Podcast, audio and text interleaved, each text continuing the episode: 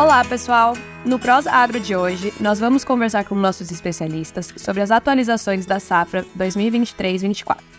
Neste episódio, falaremos sobre fertilizantes, café, arroz e trigo, com César Castro, Annelise Zumi e Fernando Alves, todos da nossa consultoria agro do Itaú BBA. Anne, vamos começar falando de fertilizantes? Me conta quais são as atualizações do mercado desde a nossa última conversa? Oi, pessoal. Bom, na nossa última conversa, a gente viu que os preços de fertilizantes no primeiro semestre de 2023 eles estavam caindo. É, e aí, após a nossa conversa, a gente viu uma leve recuperação dos preços dos três principais macronutrientes. Né? Essa recuperação veio principalmente de Brasil e Índia, que entraram no mercado internacional, e o Brasil muito voltada para as compras é, relacionadas ao plantio dos grãos. Né? E aí, as atualizações, o primeiro ponto é relacionado às entregas ao mercado, que, segundo a ANDA, no acumulado até setembro, as entregas foram 11,3 maiores do que 2022, mas a gente ainda considera um crescimento anual de 7%. E aí eu vou comentar os principais fatores ali que a gente está considerando mais para frente. É, as importações, é, só para relembrar, em 2022 a gente teve um primeiro semestre com um volume de importações mais altos do que a normalidade. Isso por causa do conflito entre Rússia e Ucrânia. A gente teve um adiantamento das importações das indústrias. É, e aí, no segundo semestre, a gente já teve uma normalização relacionada aos volumes importados. Né? E aí, com isso, em 2023, a gente teve um primeiro semestre comparado com 2022 com volume de importações menores, mas é, a gente já recuperou esse volume e no acumulado até outubro, a gente está apenas 1% menor do que 2022. Então, só para relembrar o que a gente considerava, né, e o que a gente tem de agora. Então, acho que o primeiro ponto é que nós começamos um 2023 com estoques mais altos. O segundo ponto que as importações nesse momento elas estão praticamente em linha com o ano passado e as entregas elas estão maiores uh, do que o ano passado.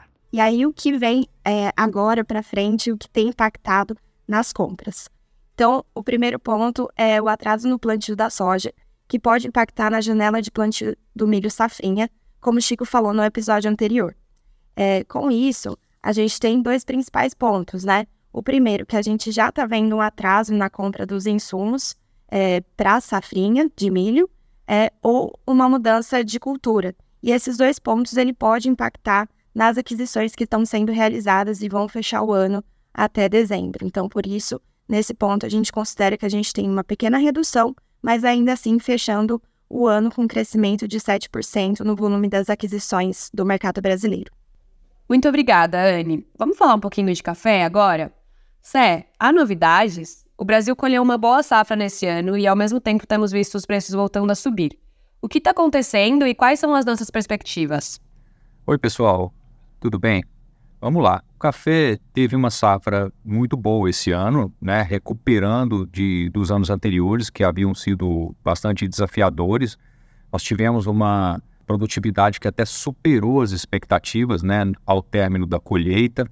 Nós trabalhamos com um número de 45 milhões de sacas de café arábica e 21 de café robusto, o que totaliza uma safra de 66 milhões de sacas. É, o clima foi muito favorável desde o ano passado, ao longo do desenvolvimento vegetativo. E para não dizer que foi perfeito, tivemos alguns episódios de, de chuvas é, ao final da colheita em algumas regiões, né? A colheita ela atrasou um pouco esse ano, mas nada que tenha mudado, né? Esse perfil de uma safra boa e no geral com uma, com uma boa qualidade também. Por essa razão, os armazéns hoje né, estão bastante abastecidos os produtores né, estão razoavelmente capitalizados e começam agora a observar um cenário de uma melhora dos preços. Isso tende a, a favorecer né, o, o resultado da, da, safra que foi colhida nesse ano. E isso também justifica os, os números fortes de exportações que a gente tem observado nos últimos meses. Então, o Brasil tem uma safra boa, ainda com grande parte disponível, e os números de exportação até junho do ano que vem, né, de 2024, devem seguir bastante positivos. Quando a gente olha para o próximo ano, né, a safra 24-25, que já está é, se desenvolvendo, é, eu diria que as, as, nossas percepções elas vêm piorando um pouco com relação a, ao potencial de produção em relação ao que a gente esperava em julho, agosto. Basicamente porque o clima tem se mostrado é, ruim para as lavouras de café arábica, né? Nós tivemos um longo período de, de, de pouquíssimas chuvas, quase zero em muitos, muitas regiões cafeiras e combinado com temperaturas muito elevadas. Essas altas temperaturas elas são ruins para o café arábica, especialmente nesse momento de, de pegamento né, das floradas. Nós tivemos uma primeira florada ali no final de agosto, início de setembro, não foi a principal, né? A principal veio mais recentemente, mas depois dessa última florada aí próximo do mês de novembro, ah, foi, ficou muito quente e praticamente não choveu, então a gente tem notado né, e percebido em conversas com, com os produtores de que tem tido um, um abortamento um pouco maior do que o esperado dessas, dessas flores, o que significa é, redução do potencial né, para o ano que vem. O, o, abortamento de flores ele é normal, todo ano acontece isso, a questão é a intensidade dele. Então, como os dias têm sido muito quentes e as chuvas só agora nas últimas semanas elas começam a regularizar, né, desde o, o final de novembro, início de dezembro, alguma, o, o sul de Minas, por exemplo, tem recebido chuvas, mas não tem sido a realidade do Cerrado Mineiro, por exemplo. Então, é um momento é, é, é, de uma incerteza maior com o ano que vem e a gente acha que o, o dificilmente o potencial é, de produção que poderia até superar o recorde de 2020 e 2021 da ordem de 70 milhões de sacas será atingido. Nós entendemos que o clima hoje já joga contra essa perspectiva de superação, né, de um crescimento da safra desse ano, né, vindo aí de 66 para 70 e poderia superar o recorde é, a gente acha que isso não deve acontecer. Outra razão para isso é que, como eu comentei no, no, início, a produtividade nesse ano ela surpreendeu.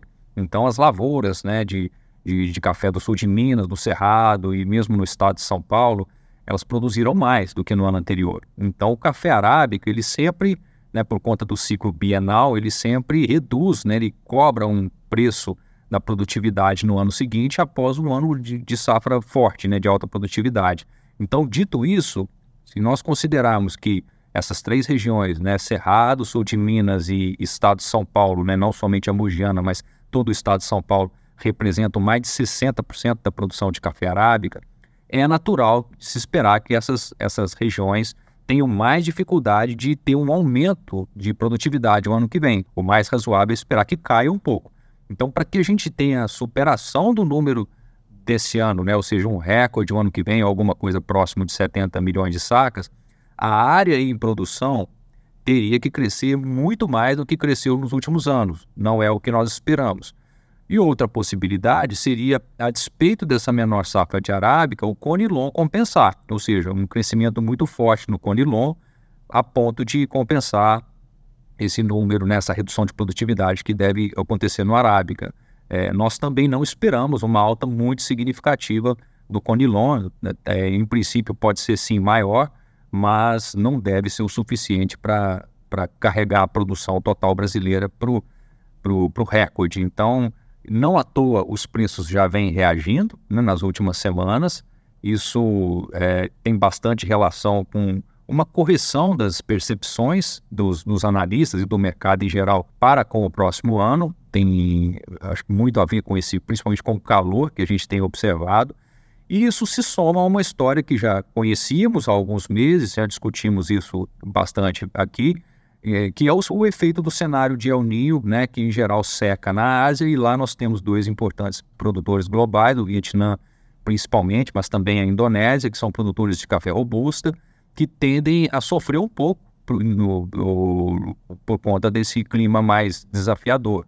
Então, esse ajuste, eventualmente para menor na safra de robusta lá fora, combinado com a perspectiva aqui mais contida para a próxima safra, no nosso entendimento, deve criar é, condições para os preços ficarem um pouco mais firmes. Né? Eles já vem subindo, obviamente muito difícil calibrar até onde os preços podem subir, e tem muita né, coisa para acontecer, muita água para passar debaixo da ponte nos próximos meses. A gente nota que o cenário de chuvas vem melhorando, Mas como esse momento ele é crítico para o café, né, para o pós-florada, é possível que mesmo que chova daqui para frente algum reflexo negativo já fique, especialmente no arábica, que é mais sensível né, às altas temperaturas. Então, dito isso, a gente tem é, é recomendado aos nossos produtores, os nossos clientes e produtores em geral, para que aproveitem o mercado, não esperar preços é, sempre mais elevados e, e, reter muita produção, porque os, patamares atuais já são bastante interessantes para defender os custos que já foram formados. Então, as fixações de safras futuras, sim, exigem bastante cuidado para que o produtor não, não se comprometa com o volume que ele ainda não sabe se vai colher. Então, muita cautela, né? Nos anos anteriores, a gente observou muita gente tendo dificuldade em cumprir contratos e, e operações é, com, que foram travadas é, num nível muito mais baixo do que o, o café é, acabou alcançando. Então, bastante cuidado com as fixações futuras, mas não deixar de aproveitar as altas do mercado e hoje a gente tem um, um momento bem interessante para fazer as fixações e ir vendendo paulatinamente e, e também considerando que outra razão para para comercialização é que as relações de troca com fertilizantes e café e fertilizantes estão bastante favoráveis. Então, o momento ele é, é de uma correção das expectativas de mercado, isso fortalece os preços, mas nós não acreditamos também em uma situação muito dramática visto de hoje. O que nos dá um certo apoio é que a perspectiva de chuvas ela está bem melhor, especialmente para a segunda quinzena de dezembro, e isso pode ajudar as lavouras a, a, ter uma recuperação. Mas esse estrago feito né, pelo calor e a falta de chuvas após as floradas, a gente entende que não tem mais como ser revertido. Então, o cenário, acho que bom, né, ainda cheio de incertezas para o ano que vem, mas com pelo fato de haver bastante café disponível ainda para comercialização e os preços estarem subindo, é um momento bem interessante para o setor e para os produtores. Né? A gente é, é, acha que uma coisa aí acaba compensando a outra, né? Talvez uma expectativa de uma safra um pouco menor que, do, que, do que os produtores tinham há pouco tempo atrás, mas por outro lado com preços melhores. Então acho que basicamente esse é o balanço aqui. Sé, muito obrigada pelas suas análises. E agora eu queria falar um pouquinho de trigo e arroz, né? Começando aqui pelo trigo, Fê. É, no Visão Agro que a gente lançou no meio do ano, a gente tinha levantado o risco climático para o trigo. E eu queria saber como esse cenário se consolidou. Ah, oi, pessoal, tudo bem? Vamos lá. Como a gente já tinha levantado, você comentou, esse era um risco iminente aí, ah, houve uma expansão de área, né, do, da área de trigo aí, um otimismo, mas tinha esse risco e esse risco de fato se consolida, né? Ah, e o que acontece com o El Ninho é que a concentração de chuvas, né, principalmente ali um aumento e concentração de chuvas no, na região sul do país, onde é produzido cerca de 90% da nossa produção. Era para ser uma produção recorde, né, era esperado na produção recorde, com tudo o que aconteceu com essas chuvas no momento da colheita, na janela de maturação e colheita ali, você além de perder produtividade com as chuvas, você aumenta o número de doenças e fungos ali e que impacta diretamente a qualidade do cereal. Né? Só para a gente ter uma ideia aqui de números, né? A, a, maior proteção desse ano, que foi em setembro da Conab, a gente está falando em 10,8 milhões de toneladas e a última atualização é de 9,7, quer dizer, quase 11% aí de uma queda de uma queda de produção, né? Ah, e aí a discussão, além dessa queda de produção, né, ou seja, uma diminuição da oferta, é, em que qualidade esse trigo vai estar tá disponível, né? Tem muito, tem muito se falado aí em um número aí de 70, 75%, por exemplo, de um trigo já danificado no maior estado produtor que é o Rio Grande do Sul. Então, quer dizer, 70%, 75% da, da, da safra rio-grandense está comprometida com algum problema de fungo. Então, é, é, é preocupante. E aí, o que, que muda nesse cenário, né? Era um cenário de super oferta, né, de maiores exportações, e agora a indústria vai precisar olhar e falar: opa, não tenho trigo de qualidade, vou precisar importar esse trigo para fazer os blends das farinhas e das massas aqui que a indústria faz. Né? Ou seja, os preços aqui vão se conversar com preços lá fora, ao invés de, nesse cenário que a gente tinha projetado de super oferta, agora eles vão conversar com lá fora. Né? Com os preços ali de importação, justamente porque a indústria vai precisar adquirir muito mais a farinha e, e, e trigo de, de fora, né? E aí, só para fechar aqui, aí a gente tem que destacar que a Argentina também está enfrentando alguns problemas, enfrenta problemas de seca, essas chuvas também têm danificado lavoura, caiu bastante a produ produção lá, né? A gente estava falando de 18 milhões de toneladas no começo do ano, e provavelmente essa produtividade, essa produção vai cair para 12, 11,8, então é um número significativo também quando a gente olha para a oferta da Argentina. E aí, com os preços, ah, olhando ainda para preço, né? Ah, os preços não devem ser corrigidos para cima, estão sendo corrigidos, pararam essa, essa, essa tendência de queda aqui, justamente porque agora é preço internacional. Está ah, tá sendo uma, uma, correção técnica, mas a gente não deve ver grandes picos aqui de preços, tá, Gil? Como a gente já comentado lá no, no cenário do Visão Agro há alguns meses. E outros players aqui, principalmente Estados Unidos e USA, devem vir com maiores quantidades de trigo além da Argentina em função dessa redução de oferta. Acho que esse é o cenário aqui, Gil. É uma oferta menor, né? E preços aqui voltando ao, a patamares mais altos. Maravilha, Fê. E o cenário de chuvas para a principal região produtora de arroz é diferente do que tem acontecido nas outras regiões? O que, que tem mudado os ponteiros no mercado? Tá, Gil, e aí assim como teve esse problema da chuva no, na janela de colheita do, do trigo, teve esse aumento de incidência de chuva e aumento de níveis ali da, das barragens no momento do plantio do arroz, né? E o que, que isso implica? Implica no atraso, né? Das principais regiões aqui, 90% da produção do estado do Rio Grande e Santa Catarina foram, foram impactados com essa, esse atraso, né? Do, do El Niño. E o que que isso, o que que isso implica aqui é o seguinte, é um prolongamento do ciclo, quer dizer, eu atrasei essa planta, ela tem alguns dias, a, ela tem um ciclo que ela precisa preencher, né? Ela precisa se desenvolver. E esse ciclo foi atrasado porque você atrasou o plantio. E além disso, quando a gente olha para chuvas, você tem menos sol, né? Então, o El Niño você tem essa concentração de chuvas, ou seja, menos sol e essa planta vai responder de forma menos produtiva, ou seja, faz menos fotossíntese, ela é menos produtiva. E dessa forma que o, quando a gente olha para essa produtividade menor, né, e algumas áreas impactadas, as áreas limítrofes ali que poderiam ser suscetíveis a maiores alagamentos, elas se, se, se consolidaram. Então o que, que a gente vê aqui é um balanço que poderia ganhar folga, como a gente tinha previsto no início do ano, pode ser que não tenha tanta folga assim. Uh, além disso, uh, os preços de exportações continuam aqui, era um ponto que a gente tinha destacado há alguns meses. Olha, as exportações tendem a caminhar para uma redução agora no período de entre safra. Os Estados Unidos devem entrar aqui no mercado no mercado da América Latina como um todo e as exportações devem diminuir. E não foi o que a gente viu. Então, as exportações têm dado liquidez ao mercado e a gente tem visto aí preços recordes em função desse mercado agitado, principalmente para exportação tá? Ah, e o outro ponto, eu acho que para fechar aqui, Gil, é além da, dos preços ótimos aos produtores, né, que agora estão dando uma, boas margens à produtora, a gente tem que ver o ponto da indústria, né? Porque ela não está conseguindo repassar esse, esse aumento de custos na mesma velocidade para o atacado, para o varejo, né? E quanto que o consumidor vai conseguir pagar mais caro por, por esse arroz, né? Essa é a grande discussão aqui. Enquanto isso, as exportações têm caminhado super bem.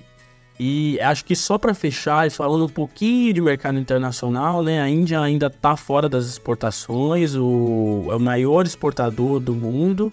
E aí os preços aí ah, não, não diminuíram, pelo contrário, estão em patamares recordes aí, em função do maior player estar fora do, do jogo nas principais praças, né? E o El Niño também impacta a Ásia, né? ele reduz, aqui a gente tem um aumento das chuvas na região sul, na Ásia é uma redução de chuvas, então uma cultura que exige bastante água. Então o que a gente vê aqui é um cenário de cenário de balanço global mais apertado e preços aí suportados para cima e sustentados para cima, tá? Eu acho que era, acho que é isso, Gil, que a gente tinha conversado do visão água para isso foram esses fatores que mudaram. Muito bom, Fer, muito obrigada pelas suas contribuições. Bom, pessoal, por hoje é só. Eu espero que vocês tenham gostado desses episódios de atualizações e fiquem de olho nos próximos episódios do Prosa Agro para se atualizar sobre o setor. Até mais!